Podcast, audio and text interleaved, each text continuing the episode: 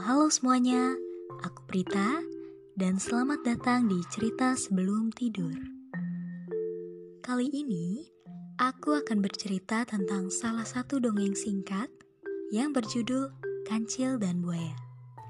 Selamat mendengarkan.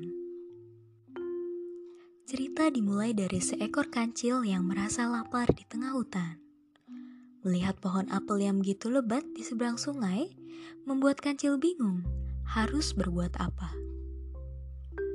Meski diselimuti rasa takut, akhirnya kancil memberanikan diri untuk mendekati ke arah tepi sungai yang terdapat sekumpulan buaya yang tengah menepi. Awalnya, para buaya itu menyergap kancil dan membuat hewan kecil ini berteriak memohon agar tidak dimakan oleh para buaya. Tolong, tolong, apa yang harus aku lakukan? Aku di sini terus, aku pasti akan dimakan oleh sang buaya. Hmm, aku tahu sesuatu.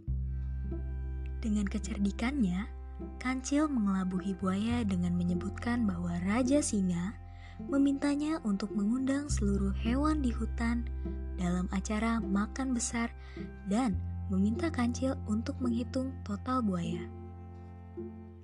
Awalnya para buaya merasa ragu namun, karena kepandaian kancil dalam berbicara, akhirnya para buaya mau berbaris sampai seberang sungai. Kancil pun langsung menaiki satu persatu buaya sambil berpura-pura menghitung. Tujuh, delapan, sembilan, sepuluh. Sesampainya di seberang sungai, kancil langsung lari menjauh dan tertawa karena para buaya sudah mau mengantarkannya sampai ke seberang sungai. Melihat kancil yang sudah lari menjauh, membuat sekumpulan buaya ini merasa sangat marah. Namun, sayang kancil sudah berhasil melarikan diri. Dari dongeng di atas, pesan moral yang dapat kita ambil adalah kita harus memanfaatkan kepandaian yang kita miliki dengan sebaik-baiknya. Karena jika kepandaian itu tidak kita pergunakan dengan sebaik-baiknya, merugikan orang lain di sekitar kita. Itulah akhir dari kisah dari Kancil dan para buaya.